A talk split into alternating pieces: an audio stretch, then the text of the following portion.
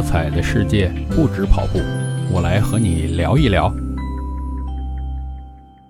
嘿，你好，我是绝对伏特加大叔，欢迎来到大叔不聊运动节目。今天想跟你聊聊前些天在美国进行的一场听证会。哎，你说，哎，在美国那关我们什么事儿？哎，还真关咱们事儿。而且呢，这个听证会之后，咱们国内也有很多相关的新闻出来。这就是 TikTok 还能不能在美国继续生存的这么一场听证会。TikTok 呢，就是抖音的国外版本。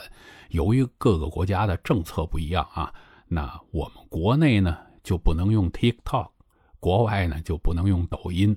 那其实两者呢，说实话就是一样的，只是里边这个客户的一些条款不太一样啊。你什么年纪能用，然后这个数据有些什么样的要求，呃，什么样的内容能发不能发之类的有区别。那美国这边呢，也并不只是针对 TikTok 一家啊，他之前也举行过好几次听证会，针对谁呀？也是这些科技大企业，包括曾经的微软。微软当年是因为反垄断啊，要让它跟这个 IE 浏览器拆分。后来有这个 Facebook 也都听证过，所以呢，大家对这个听证会其实是有预期的，都知道这个听证会里边问题啊会很尖锐，而且主要是各位议员上来表现自己的态度。呃，我这个就跟这个企业啊过不去啊，这是因为我基于一个什么原因啊？您选民你看着了吗？我这种人是这种态度啊，下次你要支持我就继续选。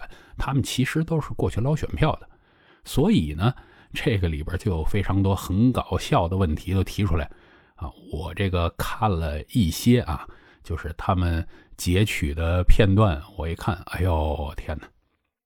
我说就这水平怎么当的这个议员呢？啊，包括问了一些这个需不需要用 WiFi 啊，什么这些愚蠢的问题啊，咱先不说。还有的呢，连这位姓周的 CEO 他到底是哪国人都没搞清楚，就在那问。结果问了完一个问题，人家哦，我是新加坡人，这个他就没招了。每个国家呢？都会对其他的国家有各种各样的印象，是吧？那美国人对中国的印象是什么呢？现在的这个情况之下呢，说实在是比较糟糕的啊，不是很乐观。因为我也看了前一阶段一个盖洛普的民调，这个结果除了民主党人啊，他们会认为美国最大的竞争对手、最大的威胁是俄罗斯，那么大部分的人。都会认为中国是美国最大的威胁。这民主党包括他也是俄罗斯第一，中国也就排第二。所以总数来说，中国现在已经在美国人心中明确的是一个威胁。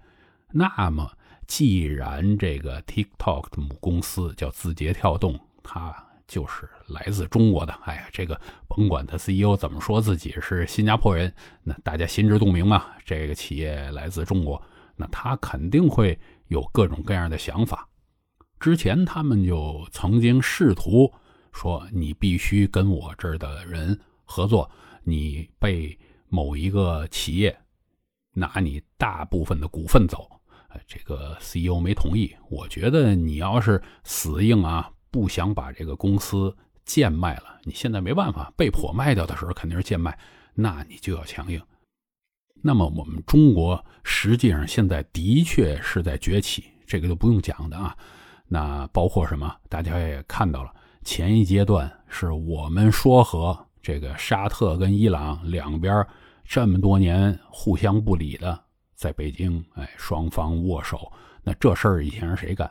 那以前都是世界警察，美国在干。现在中国在外交上斡旋的能力也很强。前一阶段还有什么消息？大家可能漏掉啊。中国跟沙特达成了用人民币结算石油，我跳过美元，不用美元结算。包括刚刚的消息，中国跟巴西已经达成了两边我们货币直接换算，不用利用中间的这个美元。